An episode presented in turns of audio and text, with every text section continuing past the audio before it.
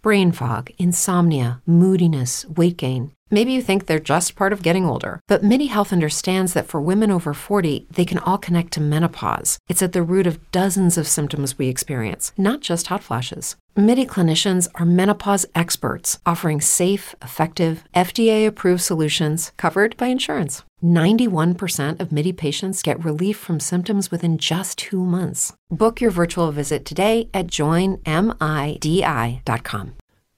Bienvenidos a Esto también es política, el podcast donde no rehuimos ningún debate por difícil que pueda parecer.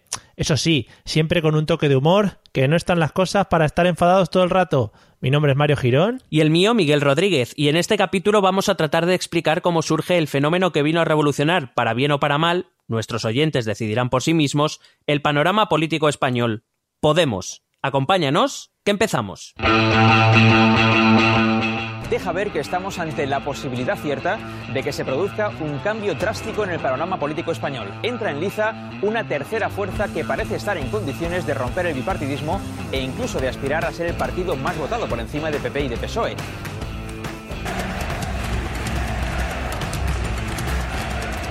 El cielo no se toma por consenso, el cielo se toma por asalto. Bienvenidos a la Asamblea, si se puede, luchar, crear, poder popular. Es un partido que ya ha pasado de la teoría a la práctica, pero tiene que pasar de la práctica a la, estructura, a la organización territorial, convertirse en, un partido, pues eh, el mismo partido en Asturias, en Andalucía, en Murcia y en Madrid. Ha sido un trabajo muy difícil, pero las verdaderas dificultades empiezan ahora.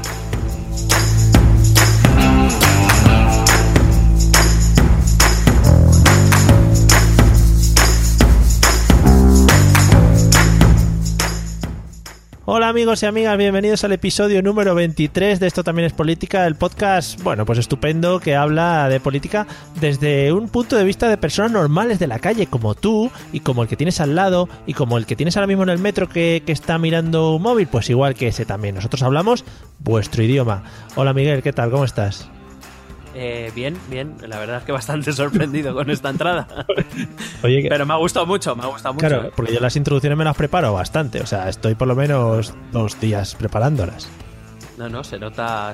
el último y medio se ha notado. Se ha notado. Es donde más, donde más ímpetu le meto. Pues al final es el, el sprint final y eso, ¿sabes? Ya, ya, ya. Vale, venga. Me gusta mucho cuando hace ya, ya, venga, cállate, vamos al lío. Cuando, cuando, no, hombre, cuando vaya en el metro escuchándonos a nosotros mismos, pues, oye, me sentiré muy, muy identificado con esta introducción. Esto es podcasting 3.0, porque ya interactúas con la gente de tu alrededor. Eh, y ahí lo dejo. Amigos, hoy vamos a tratar un tema a petición mía, todo hay que decirlo, que estoy muy inquieto con este tipo de cosas.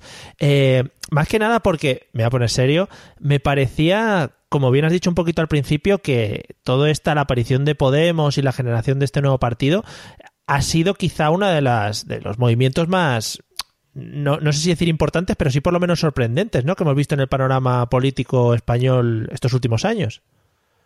Hombre, yo creo que ha sido la, la irrupción que, que, durante mucho tiempo se estuvo esperando, que en su momento pudo ser Izquierda Unida, en otro momento UPyD que parecía que sí, que sí, Pero, pero luego eran bluffs, como diría Rajoy.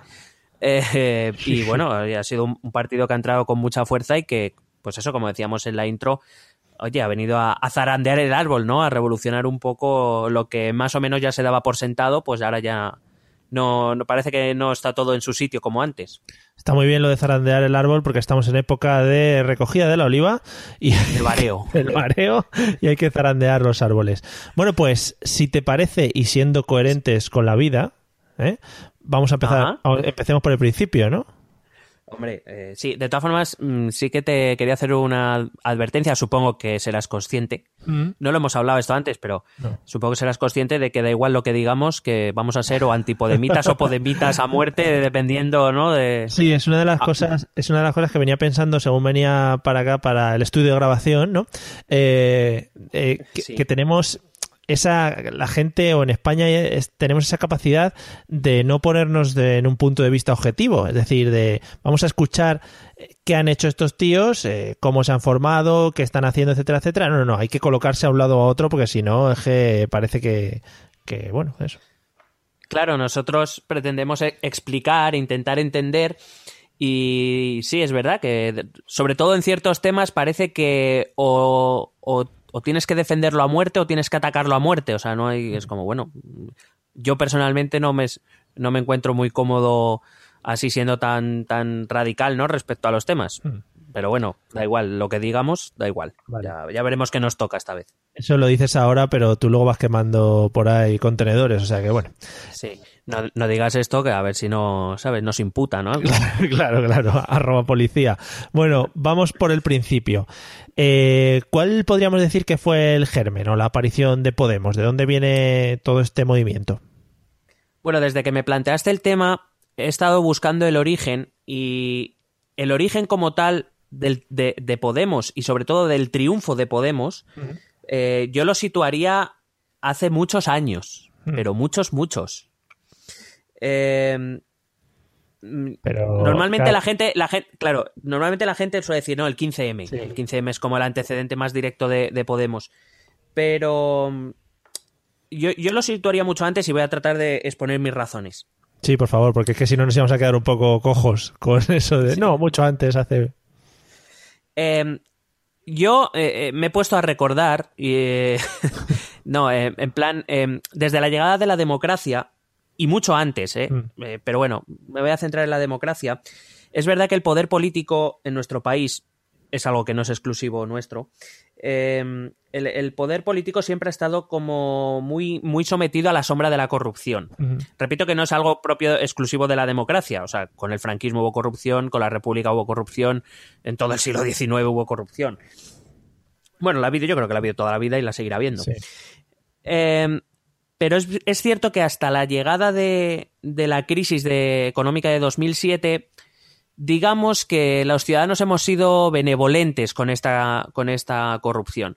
Pues porque nos iba bien, porque, bueno, pues eh, teníamos todos trabajo, cobrábamos sueldos decentes, teníamos nuestra casa, nuestro coche, podíamos irnos de viaje, un restaurante, pues bueno, más o menos creo que los ciudadanos, la sociedad española han mirado para otro lado en, en muchos de los casos. Entonces, he dicho, bueno, pero esto está muy bien decirlo, pero hay que buscar aquí, hay que darle a nuestros oyentes, hay que darles chicha, ¿no? Un Sí. poco en qué te basas para decir esto. Bueno, pues básicamente he buscado los casos de corrupción eh, más sonados de nuestra historia democrática. Y he tenido que buscar, he traído solo los más sonados porque no tenía cuaderno suficiente para todos aquellos que se conocen, que claro, luego habrá que saber los que no se conocen. Sí, están haciendo un apartado especial en la Wikipedia solo para ponerlos, Sí. un servidor especial. Sí, y entonces, eh, si te parece bien, voy a hacer un repaso rápido así de los, de los más conocidos, desde un poco en, en orden cronológico, Sí, eh, porque claro, parece que ahora la corrupción ha empezado en Bárcenas. Ya. No, se ve que no, pues va a ser que no. Entonces, por ejemplo, de los primeros, tú y yo, pues ni nos acordamos porque incluso en alguno ni habíamos nacido. Eh, pero seguro que, bueno, no sé si tú has oído hablar, yo sí en su momento escuché hablar del caso del aceite de colza. sí, sí, sí. Bueno, pues esto es un caso de la primavera de 1981, que básicamente el, el caso de la- de la- del aceite de colza era que como ese tipo de aceite dejó de tener un uso industrial, dejó de usarse, pues ¿qué había que hacer con el aceite de colza? Pues mm, alguien dio su permiso para que empezara a utilizarse para consumo humano. Era un aceite que se usaba para consumo industrial, o sea, me entienden, ¿no? Sí, Entonces, sí, sí. pues nos- se lo empezaron a dar a personas eh, durante el gobierno Suárez y claro, pues eh, pasó lo que pasó, que se llevó por delante a no sé cuántas personas. Bueno, son cosas que pasan. Eh, luego, seguro que, a ver, eh, ya te digo, voy a ir un poco rápido. El, el famoso, bueno, hubo un caso famoso, se llama el caso Kio, probablemente hayas oído hablar de un hombre que se llamaba Javier de la Rosa, Sí, que era, bueno, pues era el gerente de un fondo de inversión Kuwaití. Estamos hablando de 1989, ¿eh? no estamos hablando de, de ahora. Que fue acusado de apropiarse de 500 millones de dólares, aunque recientemente, hace un par de años, se encontró una grabación en la que el propio Javier de la Rosa lo que decía es que esos 500 millones de dólares se gastaba en pagar a los partidos políticos. oh yeah. ¿Qué te parece? Oye, qué bien, ¿no? A ver, algunos más. Eh, sí, con el PSOE, el caso de los fondos reservados, Sí. donde se desviaron fondos destinados a la lucha contra el terrorismo y contra el narcotráfico eh, para usos privados del de gente del Ministerio del Interior. El caso Rumasa, cuando se le expropió a Ruiz Mateos, Miguel Boyer, que te pego leche. Esto, Hostia. seguro- Qué, re- de Miguel Bo- qué regalo nos has hecho. Hombre, de, de la vida, de la vida. Eh, pues eh, el ministerio de Miguel Boyer decidió expropiarle todo a, a, mm, Ruiz Mateos. Es verdad que la gestión de Ruiz Mateos era fraudulenta, pero el, el ministro Boyer lo que hizo fue coger todo el holding, despiezarlo, venderlo al mejor postor y hasta luego. El caso Filesa, También. eh, que era financiación ilegal del PSOE, a través de tres sociedades, una de ellas se llama Filesa. El caso de los AVE, es decir, cobros mordidas por la construcción del AVE en época del PSOE. Mm. El, el ca- el caso CESID, cuando nuestros servicios de, de inteligencia hacían escuchas ilegales a miembros de Ribatasuna. Ole. El caso Juan Guerra, que era el hermano de Alfonso Guerra, el entonces vicepresidente del gobierno, eh, pues básicamente que se- se apro- vamos aprovechando ciertas conexiones, pues se enriqueció un poco. El caso Ibercorp, que era un caso en el que el, el que entonces era presidente del Banco de España, o sea, él era presidente del Banco de España, eso implica manejar una información privilegiada, bueno, pues aprovechó para una, una sociedad privada suya, llamada Ibercorp, pues se hizo rico a través de ella, claro, con la información que tenía del Banco de España. Claro, qué suerte he tenido. Dice. Sí, decía, joder, es que tengo una visión Sí, sí, única. vamos. El caso Cementerio, que es básicamente por el 40, y- eh, se vendió el 49% de la empresa pública funeraria, se le vendió un- a una empresa privada, o sea, la mitad de... Es un negocio, además siempre dice mi padre, ese es un negocio que nunca va a quebrar, Claro, el de los muertos. Eso siempre. Pues se vendió por la cantidad exagerada de 100 pesetas. Ostras. Con lo cual alguien se debió ahí lucrar un poco. ¿Quién no se acuerda del caso Luis Roldán, Muy director bien. de la Guardia Civil, que se llevó 400 millones de pesetas de fondos reservados, más 1.800 millones más en comisiones de obras? Vaya. El caso Banesto, que eso han hecho hasta una miniserie, ¿no? De Mario Conde. ahí y Sí, todo. sí, sí. Sí, bueno, pues esto, esto era de rescatar bancos, no es de ahora. Banesto tenía un agujero de 3.636 millones de euros, lo que serían ahora 3.636 millones de euros, que se llevó por delante a 7 millones de clientes, los ahorros de 7 millones de clientes, a medio millón de accionistas, a 15.000 trabajadores y a 50 empresas que participaban en, en Banesto. Qué bonito. El, el caso Palomino, este tiene nombre gracioso, eh, bueno, eh, tiene nombre de Francisco Palomino, que era el cuñado de Felipe González, que vendió una empresa suya, tenía suya una empresa que estaba en quiebra técnica, pero no, sé, no sabemos muy bien cómo. Esa empresa se vendió por 300 millones de pesetas. ¿vale? Alguien, O sea, una, una- una empresa en quiebra. o sea, a- alguien que dijo, hostia, yo creo la veo rentable. Voy a invertir. Claro, claro. Y justo después de comprarla, esa empresa pues empezó a recibir numerosos encargos de lo que sería hoy el Ministerio de Fomento. Vaya. Casua- casualmente. Vaya. Por supuesto, el caso de los GAL, que Pablo Iglesias recordó muy bien en el Parlamento, donde, bueno, el, el el entonces ministro del Interior, José Barrio Nuevo, el secretario de Estado de Seguridad, Rafael Vera, y el general de la Guardia Civil, Enrique Ro- Rodríguez Galindo, entre otros, fueron condenados por organizar un grupo terrorista con fondos del Estado que acabó con la vida de 27 personas relacionadas con el, con el entorno de ETA. Es que O sea, somos de traca. Es que- el- esto- estoy hablando de los 90 solo, ¿eh? Ya, ya. Eh, el caso Naseiro, que es la financiación irregular del PP eh, a través de mordidas. El primer caso es eh, el primer tesorero se llamaba Naseiro. El caso Payerols, que es lo mismo, pero lo hacía Unión Democrática de Cataluña. El caso Villalonga. Villalonga era un amigo personal de José María Aznar que compró acciones de forma masiva de Telefónica Ujú. antes de que ésta se privatizara. Mm, se cree que con información privilegiada, Vaya. con lo cual se hizo enormemente rico, no solo enormemente rico, sino que luego se convirtió en el, en el Sí, el- consejero delegado de Telefónica. Sí, sí. A este mismo respecto, el caso Tabacalera, que era igual que el caso Villalonga, pero con un tal César Alierta, que a día Hombre, de hoy vaya. es consejero delegado de Telefónica. Vaya. Sí, espera que sigo. El caso Malaya, Ujú. del Gil. Muy del rico, Gil. muy rico. Hombre, que bueno, todos conocemos cómo va. El caso de los seres de Andalucía. Eh, Madalena Álvarez, en aquel entonces era tesorera de la Junta de Andalucía, después fue ministra de un- del gobierno Zapatero, ministra de Fomento. El caso Gürtel, eh, el, causa- la- el- el caso de Jaume Matas, el caso Pretoria, el caso eh, de los Puyol, de la familia Puyol Sí. En Cataluña, el caso de las ITV, que también era en Cataluña, donde uno de los hijos de Puyol decía, eh, ¿tú quieres montar aquí una de estas para poder pasar ITVs? A pagar, chato, Claro, y a pagar. Claro. El, cas- el caso Millet, que es el caso de financiación ilegal, pero esta vez de convergencia. De convergencia. Mm. El caso Palmarena, el caso Nos, con Iñaki Urdangarín de protagonista. El caso Brugal, que era la adjudicación de los servicios de basuras en Alicante, que también se da a dedazo. El caso Pokémon, que es lo mismo, pero en Galicia. No, el nom- los nombres de los casos son cojonudos, Sí, eh, sí, hay que sí. decirlo. La policía ahí está sembrada. El caso Díbar, que es el presidente del Consejo General del Poder Judicial, que con el dinero que recibe se paga viajes privados a Canarias y al Caribe y estas cosas. Eh, el caso Bárcenas, las tarjetas Black, el caso Bankia, el caso Púnica, el caso Taula, y podría seguir y seguir y seguir. Eh, no sé si, no sé si con esto eh, nos quieres llegar a, a la conclusión de cómo no se nos han hinchado los huevos antes. Sí, básicamente sí.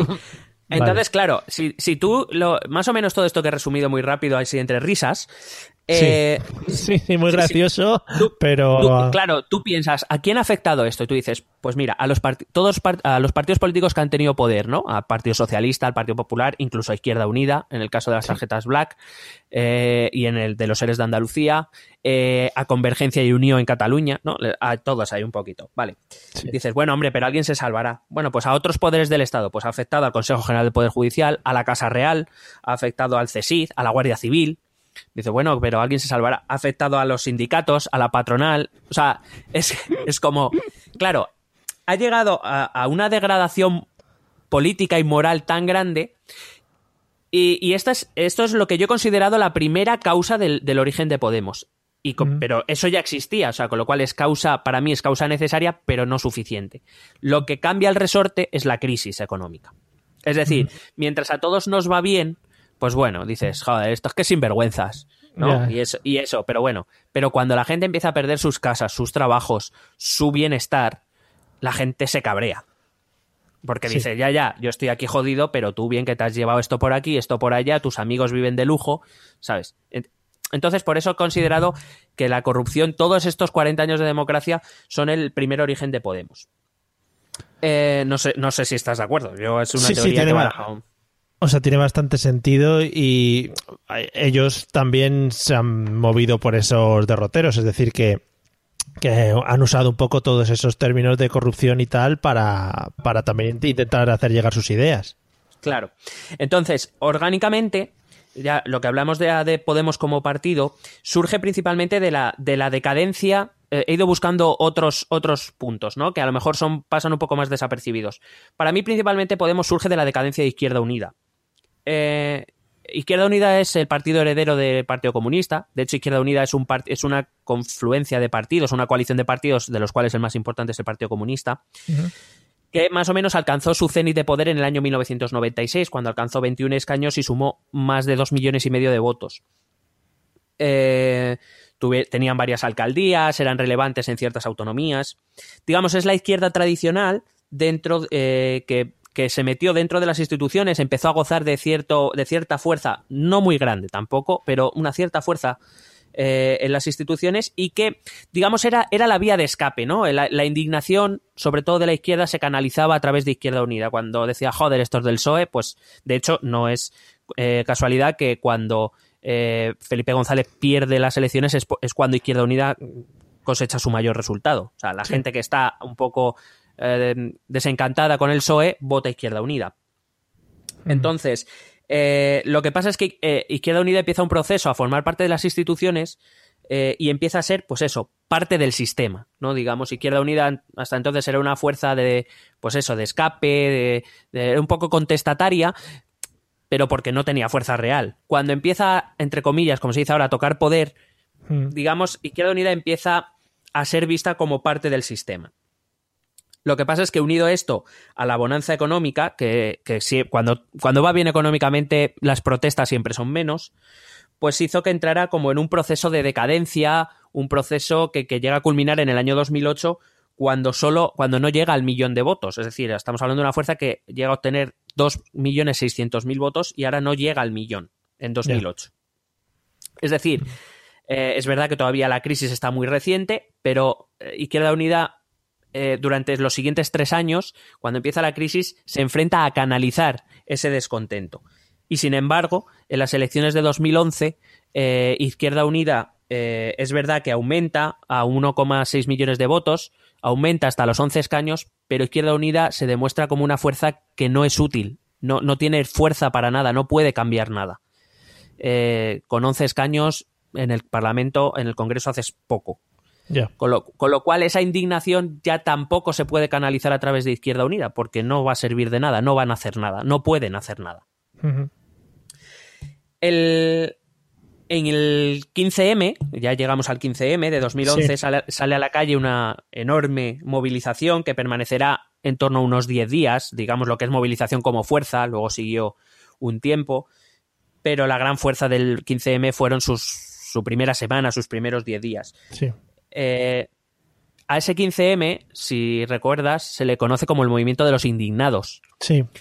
Que básicamente el 15M eh, creo que se ha malentendido en, en, algunos momentos. El 15M es una manifestación de descontento, es una manifestación de hartazgo, es una manifestación eh, sobre todo de demostración de que la situación económica, social y política del país pues eso, está muy degradada. Eh, por todo lo que te he dicho antes. Con la diferencia de que además ahora la gente está jodida. Y perdón por el vocabulario.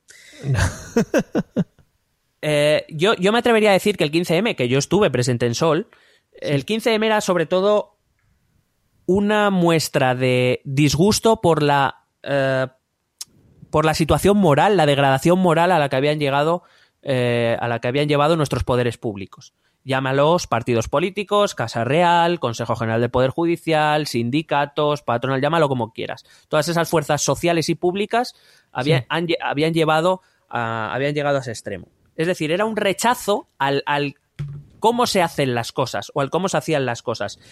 Eh, es decir, los gobernantes o los políticos o estas instituciones, lejos de cumplir sus funciones, que se supone que son para mejorar la vida de, de los ciudadanos, lo que habían era, en vez de ser solución, se habían convertido en problema, en causa uh -huh. de, de, la situación.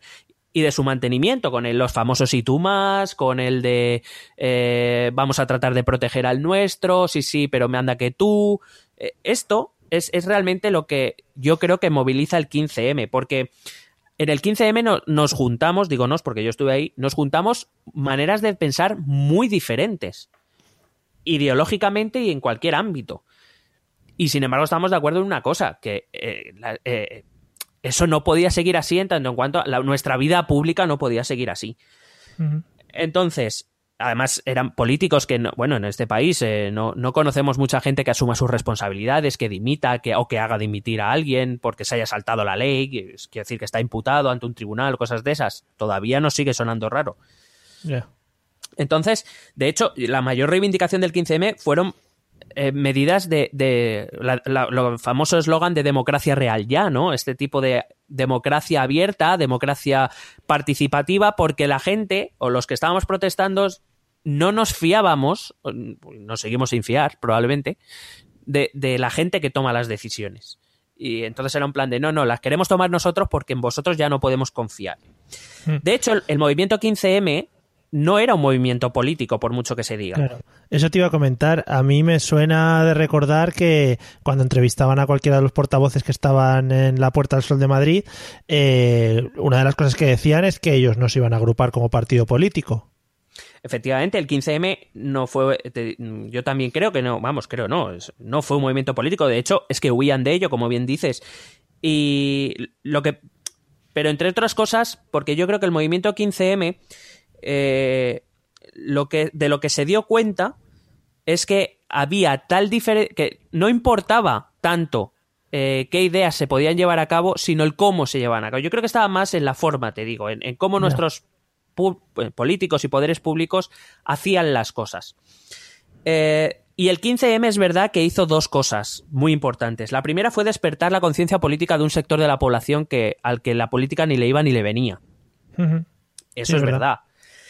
Y segundo, eh, el 15 me puso de manifiesto una cosa, que era la dificultad, de hecho no fue movimiento político, huía de ello, y cuando se intentó, por, por una parte de ese movimiento 15M, se intentó articular un movimiento político, lo que se dieron cuenta era de la dificultad de conjugar peticiones o reivindicaciones de sectores tan diferentes, de, de gente tan diferente es muy difícil. En un momento dado, pues hay reivindicaciones que chocan entre sí.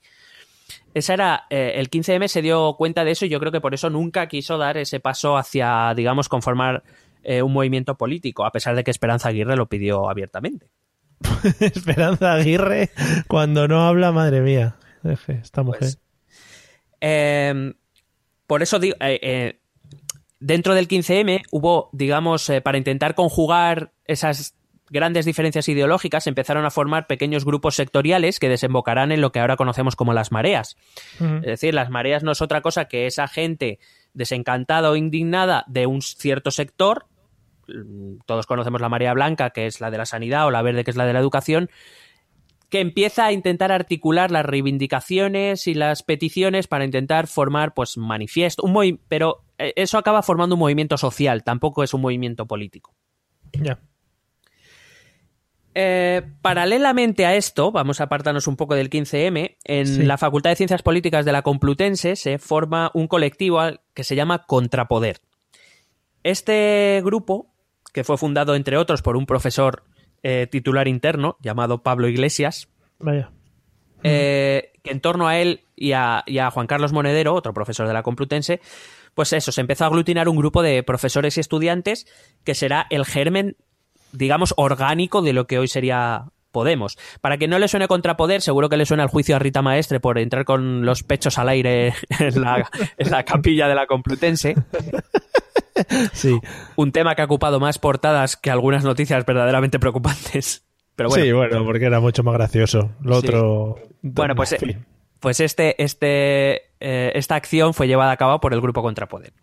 Pero bueno, ya, a ver, eh, yo tampoco tengo mucha idea, pero eh, no tiene sentido, o sea, para mí tiene sentido que un grupo que salga de la Facultad de Ciencias Políticas se organice para meterse en política, ¿no? Porque son los que realmente se supone que saben. Eh, tú lo has dicho, se supone. Vale, Eh, pero bueno, no, va- no hagas spoilers, vamos poco a poco. vale, vale, venga. Eh, durante los siguientes años, estos politólogos de los que estamos hablando iniciaron una actividad de asesoría bastante amplia. Eh, Sí. Asesoraron a, a Izquierda Unida, asesoraron a Nova en Galicia eh, y todos conocemos su, su labor. eh, vamos para allá, vamos para allá. asesora Vamos en Latinoamérica, en algunos países de Latinoamérica. De hecho, no, pero eh, de hecho, por ejemplo, eh, durante un tiempo más importante en, en esta labor fue Ecuador, más que Venezuela. O sea, que.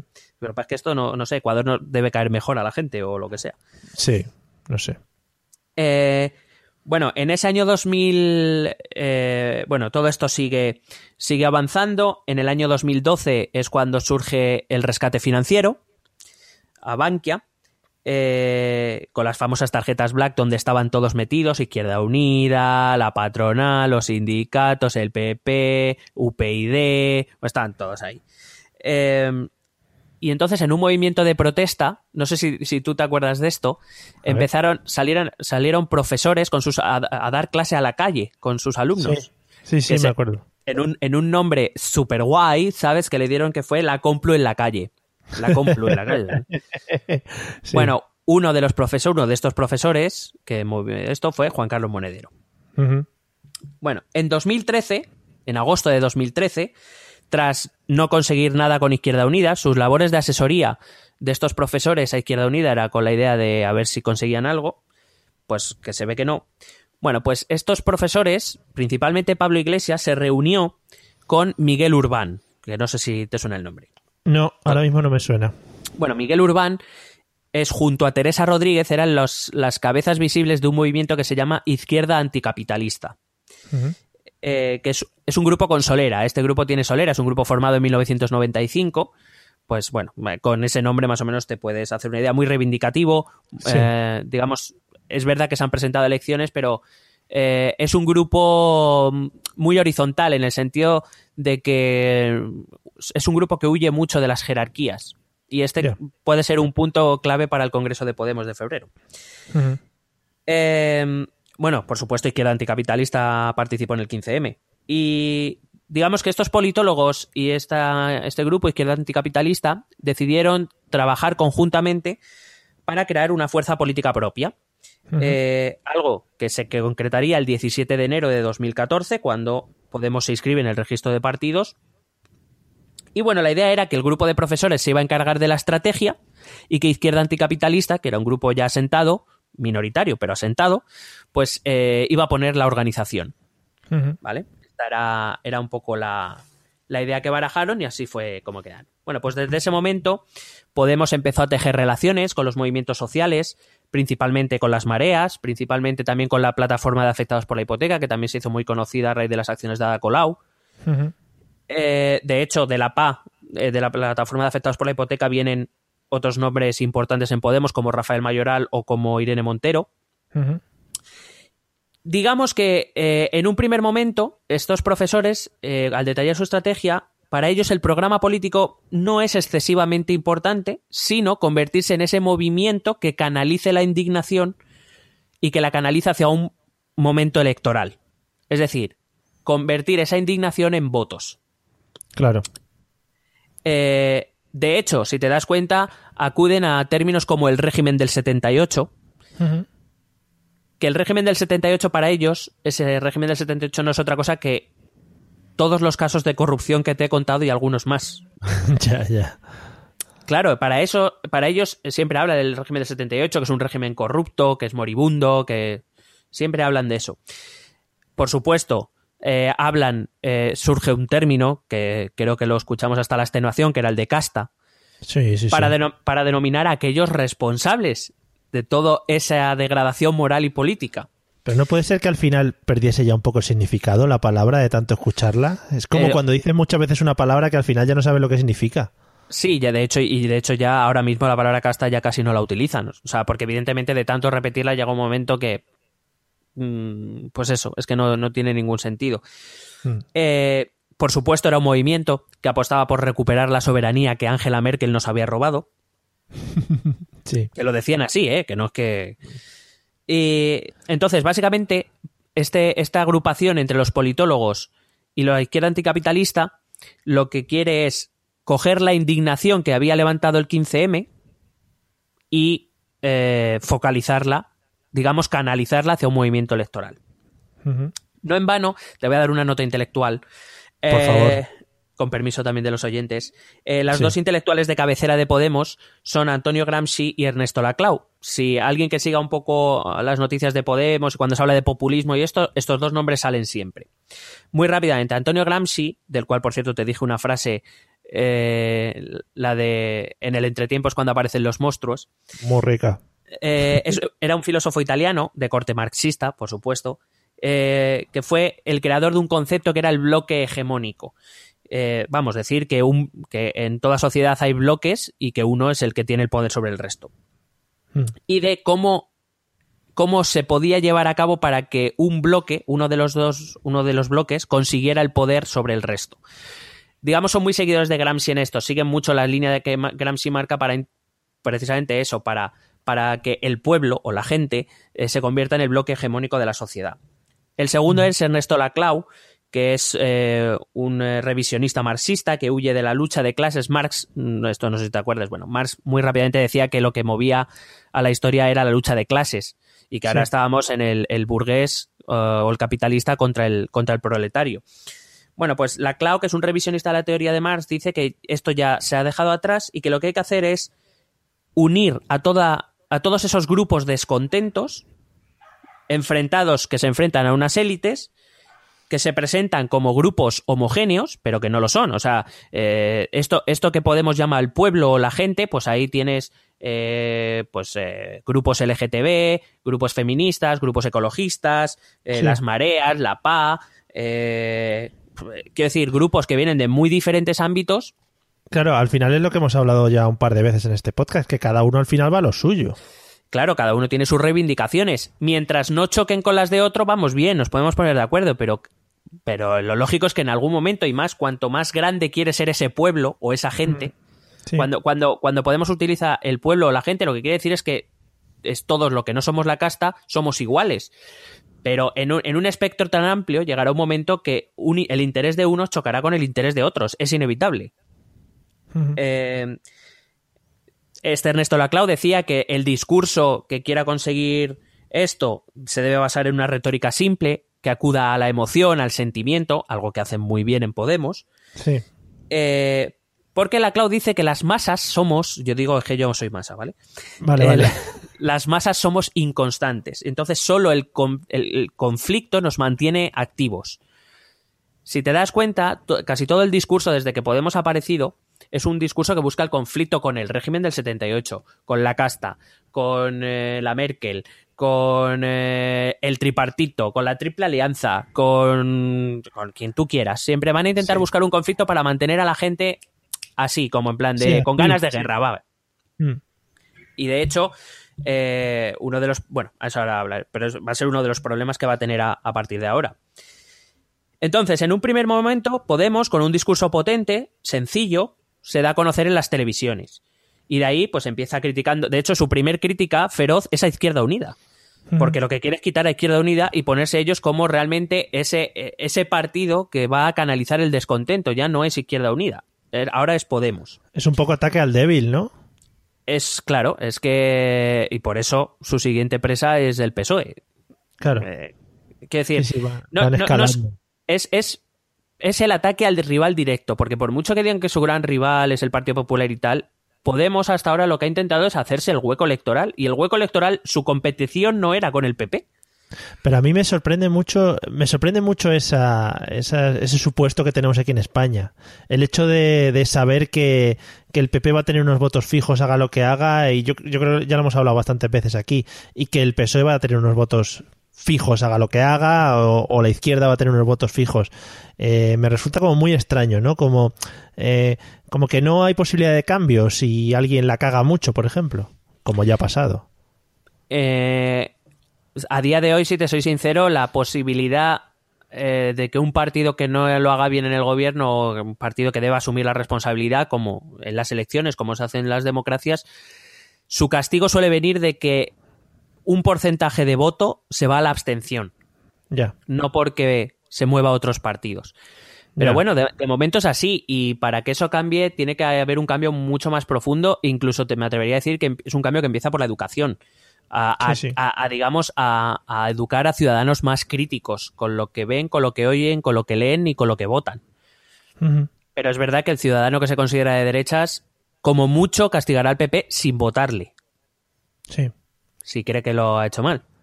Y, y- y poco más. Y el de izquierdas, pues más o menos igual, solo que la izquierda suele haber más competencia. Pero bueno, eh, eso que dicen, no, la izquierda es más crítica. Bueno, eh, yo esa, esa frase la pondría un poco entre pinzas. Lo que es verdad que hay más opción. eh, bueno, aunque por lo menos había una opción más hasta ahora y ahora hay dos opciones más o tres, pues eh, es- esa es la diferencia, yo creo. Claro. Bueno. Bueno, pues eso, primero fue por Izquierda Unida, que su objetivo, eh, digo, era ser el referente de los indignados, atrajo a muchos votantes de Izquierda Unida y también, digamos, atrajo a un eh, ciertos al, al sector más izquierdista del PSOE. Ten en cuenta que es el PSOE que durante la crisis pues eh, se le ha achacado mucho también en la reforma del artículo 135 de la Constitución. Mm. Entonces eso al sector más izquierdista del PSOE le chirría, porque es un pacto a que llega en una noche con, con eh, Mariano Rajoy para cambiar el, ese artículo y empieza a mirar con simpatías al, a, a Podemos. Eh, claro, eh, si Izquierda Unida no tiene capacidad de reacción y el PSOE lo gestiona como todos hemos visto y seguimos viendo cómo gestiona las cosas, pues parece evidente que la, la táctica de Podemos era la, la acertada. Y entonces Podemos fue el gran heredero del 15M no porque mm, presupongan lo mismo, sino porque toda esa gente que estaba indignada no encontró otro sitio, otro refugio que Podemos. Eh, bueno, desde las elecciones europeas de 2014 ya conocemos más o menos su evolución, que le han llevado pues algunas alcaldías importantes, como a Madri- a Madrid o Barcelona, que le ha llevado a ser decisivo para configurar gobiernos regionales en varias comunidades autónomas y que es la tercera fuerza nacional. Eh, la cuestión y lo que se plantea o lo que se debe plantear ahora mismo Podemos a partir de su congreso en Vista Alegre 2 será qué pasa ahora que se ha acabado el ciclo electoral. Eh, porque ahora hay que decidir qué camino seguir. O seguimos por el camino, pues este, el, el que han llevado durante estos dos años, o empiezan a hacer política las instituciones, o un camino más institucional que, que claro, puede ser más o menos efectivo.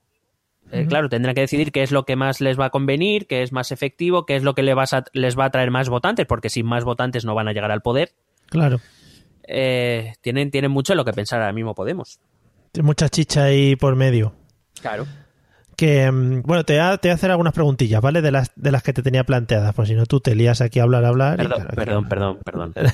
Pero vamos, me- las tengo, tengo respuestas más rápidas. Esta es que esta era un poco Sí, compleja. no, a mí me interesa saber sobre todo, eh, lo has hablado antes, el tema de las mareas, todo eso que hablan de las confluencias, todas esas cosas que hablan.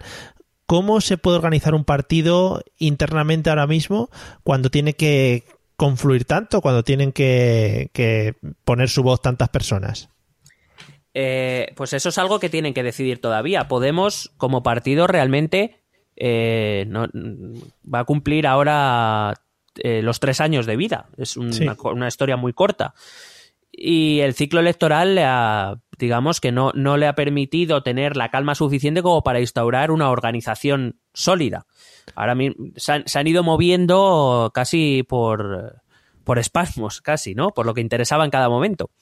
Claro, porque a mí, por ejemplo, me sorprende que pues a veces salga Ada Colau o salga Manuela Carmena y digan que, o yo creo haber oído, que ellos no forman parte de Podemos, sino que son otros partidos asociados a Podemos o tendrán, yo qué sé.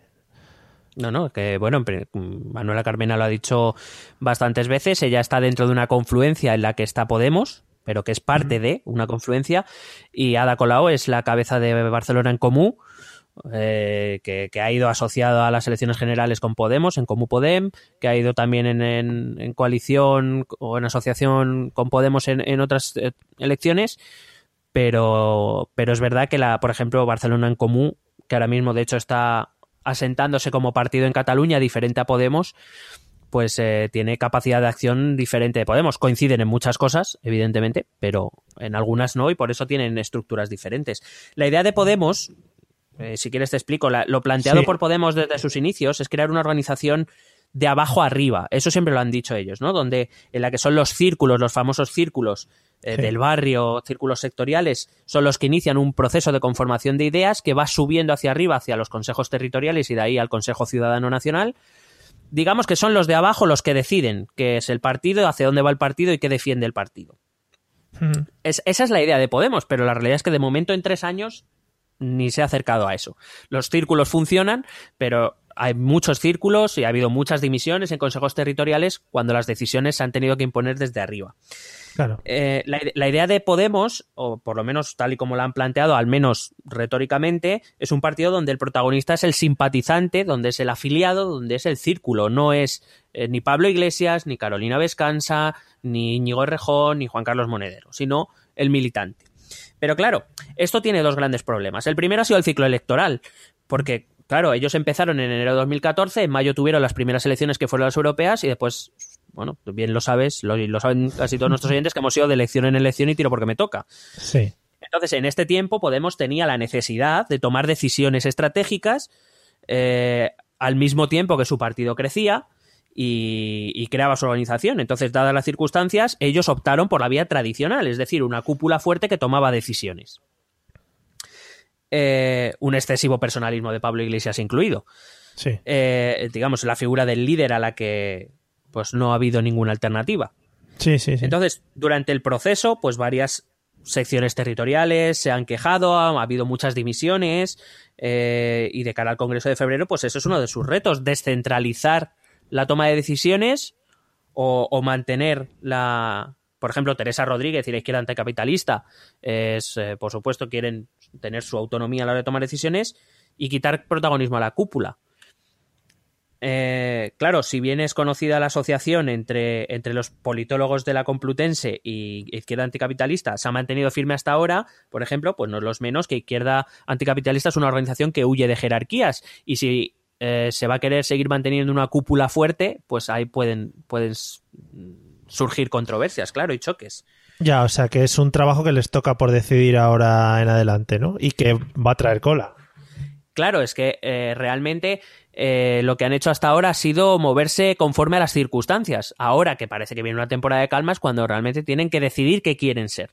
El, eh, te he dicho que esto eh, traía dos problemas. El segundo era la operatividad. Es decir, es un modelo, este modelo, en el de, el de abajo arriba, en el que el militante decide, eh, aplicado de forma pura, pues puede conllevar una falta de operatividad. Es decir, ¿qué ocurre, por ejemplo, y por ponerte ejemplos de a lo mejor de escala intermedia, qué ocurre si las visiones de Podemos Euskadi y, las, y, de Podemos Andalucía chocan? Tienen opiniones diferentes. ¿Quién, es el árbitro? ¿Quién decide? Eh, ¿Cómo se va, se va a votar absolutamente todo? Todo lo que decidan los militantes lo va a aceptar todas las organizaciones, o sea, todas las federaciones, etcétera. Eso se puede, se puede convertir en una tarea muy lenta, ¿no? En un desarrollo muy lento de las ideas. Claro, eso suele conllevar también que el proceso de toma de decisiones es más lento. No digo que sea mejor ni peor, simplemente digo que es más lento. Y puede ser que para ellos esa toma de decisiones, aunque sea más lenta, pueda ser más, eh, digamos, eh, más legítima o, lo que sea, pero claro, eh, todos sabemos que aquí nos movemos eh, como mucho cada cuatro años y hay que tomar decisiones. Claro, y puede ser que este sea la mayor diferencia que tiene con los partidos tradicionales. Bueno, para mí eh, yo lo resumiría bueno, de momento no sabemos si va a tener esa diferencia, no, sabemos cuál va a ser la estructura. Para mí las principales diferencias son la financiación, y eso es verdad. ellos se han financiado a través de los militantes. Es una forma eh, de hacerse, de diferenciarse, de distanciarse de los partidos tradicionales, que lo suelen hacer a través de créditos bancarios y de financiación pública masiva. Pero también es una manera de hacer sentir partícipe al militante que pone su dinero, porque en el PSOE o en el PP tú pagas cuotas, pero eso es irrisorio dentro del presupuesto del partido. O sea, realmente ni el PSOE ni el PP necesitan de esas cuotas.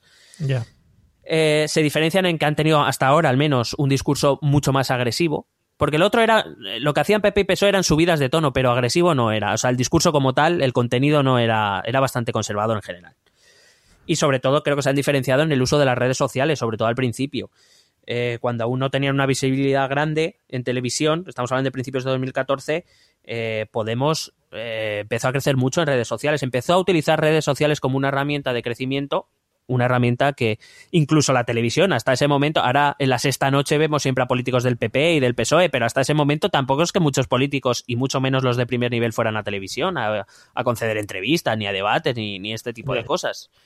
Y, eso... ni, ni, cuidasen tanto el tema de eso de redes sociales, o voy a escribir esto, voy a poner una fotito, no sé qué. Claro, era raro el que tenía o que usaba asiduamente Twitter o ponía en su Facebook. Y además, Podemos lo hizo eh, estratégicamente hay que reconocérselo, usaba mensajes muy cortos, para, ¿sabes? Con el mensaje casta, régimen del 78, porque todos sabemos que todos usamos las redes sociales mucho tiempo, pero a los contenidos que no queremos o digamos que, no estamos buscando concretamente les damos pocas oportunidades. Tienes cuatro o cinco segundos que le concedes y dices, este vídeo es una mierda de gatos, estoy de gatos sí, sí. sí, sí, eso está muy estudiado, o sea, la capacidad de concentración de las personas cuando están navegando por internet es, es mínima, entonces si no captan la atención tuya en unos pocos segundos, al final lo das de lado. Claro, y Podemos eso lo dice muy bien.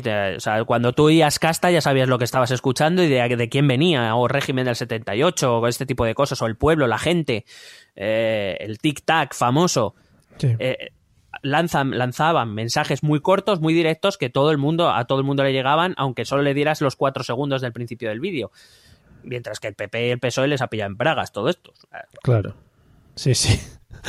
Muy bonita imagen de la gente del PP y el PSOE en Bragas. Muy rico. Eh, bueno, que solo una, cosita de las redes sociales. Eh, han puede que hayan degenerado un poquito y se estén pasando un poco ahora con el tema de las redes sociales.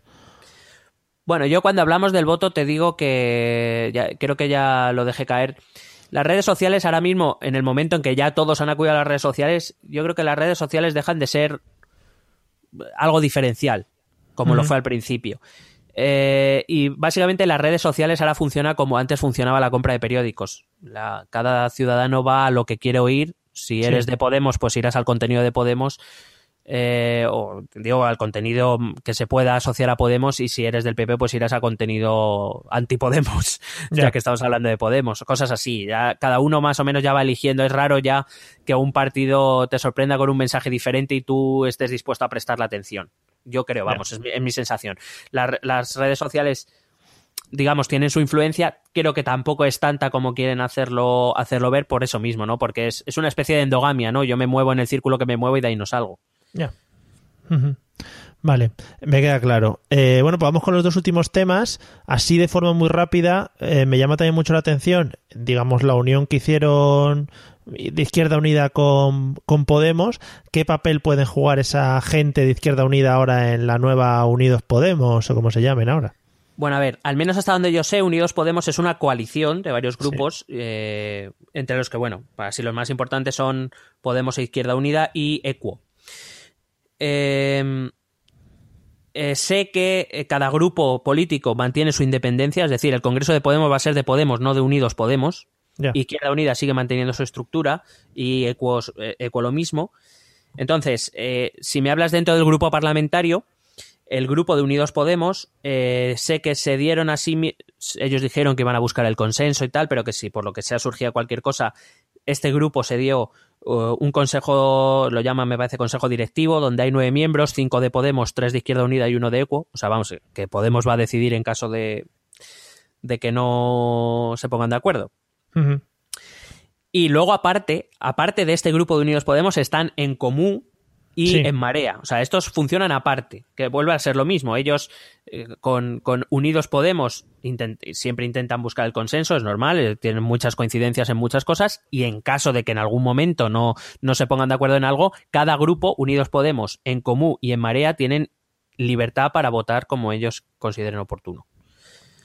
O sea que el papel de Unidos el papel de Izquierda Unida de Unidos Podemos yo considero que, vamos, más allá de las pues lo que sé, pueden participar del consenso, evidentemente, y tal, pero en, caso de no ponerse de acuerdo, el papel de Izquierda Unida es mínimo.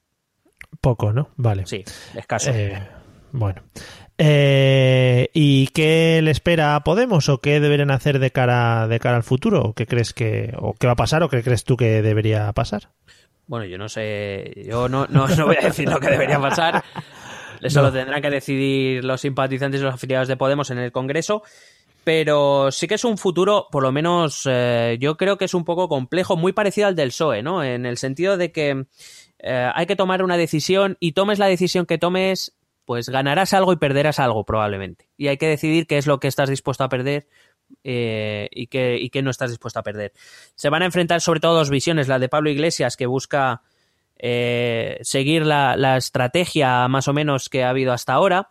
Pero claro, eso conlleva algunas preguntas, ¿no? Si, si con esta estrategia no es que Podemos ya ha alcanzado su tope electoral, ya no hay muchos sitios más de donde sacar votos, salvo del PSOE, pero estamos viendo las encuestas que el PSOE pierde electores, pero no los gana Podemos, Unidos Podemos, o sea que no sé yo si tendrán mucho más eh, margen electoral, no sé si esta es lo que te hablaba, ¿no? Esta continua tensión, este continuo discurso, no sé si llega un momento que a la gente le cansa.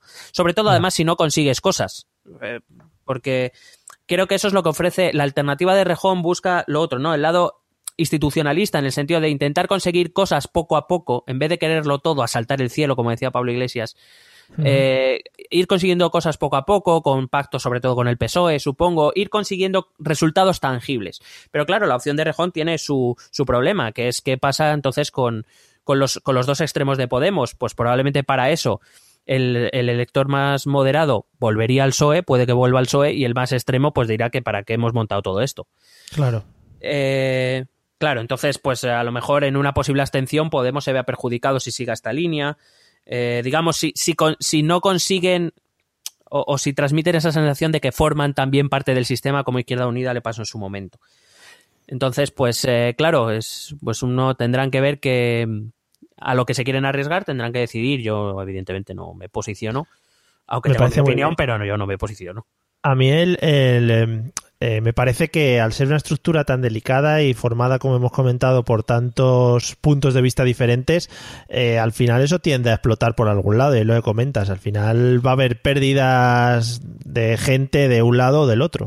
Claro, es lo mismo que le va a pasar al PSOE y, bueno, el Partido Popular parece más difícil, pero no lo descartes, no a corto plazo desde luego, pero no lo descartes. Cuando tienes una base ideológica tan amplia que va, en el caso de Podemos, desde la extrema izquierda, los anticapitalistas, eh, etcétera, hasta electores más moderados que vienen del Partido Socialista, que son de izquierdas, pero que desde luego no, no llegan a ese punto, en un momento dado te verás obligado a tomar ciertas decisiones que probablemente te, formen una, fuga por alguno de los lados.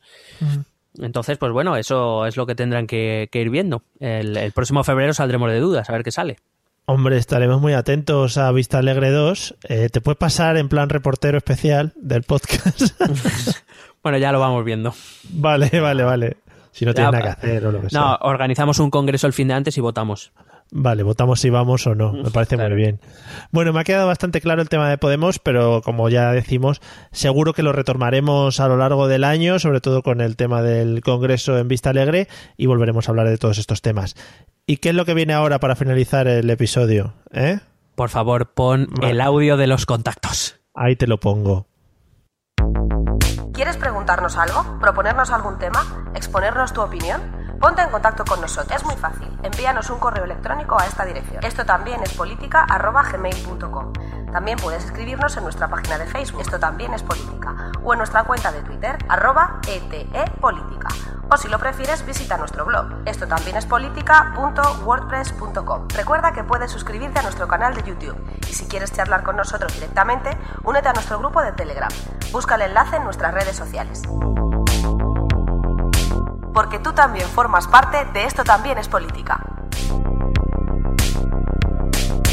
Bueno, maravilloso audio que cada vez me, me sulibello escuchándolo. Oh, por favor, me sulibello. Me ha encantado. Son Sí, tus sí. perjúmenes. Bueno, sí, sí, sí. Amigos, esperamos que os haya gustado este monográfico, podríamos decir que hemos hecho de Podemos. Muy A mí me ha- me ha quedado bastante claro ya todo el tema, ya estoy más tranquilo. Ya sabes que cuando yo me pongo nervioso, No duermes, no duermes. no duermo y no duermo. Te me quedas en los huesitos. En la- Sí, sí, efectivamente. Eso es lo que más me define a mí. Estoy, estoy más con forma de bollicao, más que de huesito. Mm, Bueno, qué rico, como me gusta comerte el chocolate. Vamos a terminar aquí el episodio de hoy. Eh, muchas gracias, Miguel, por tu sapiencia.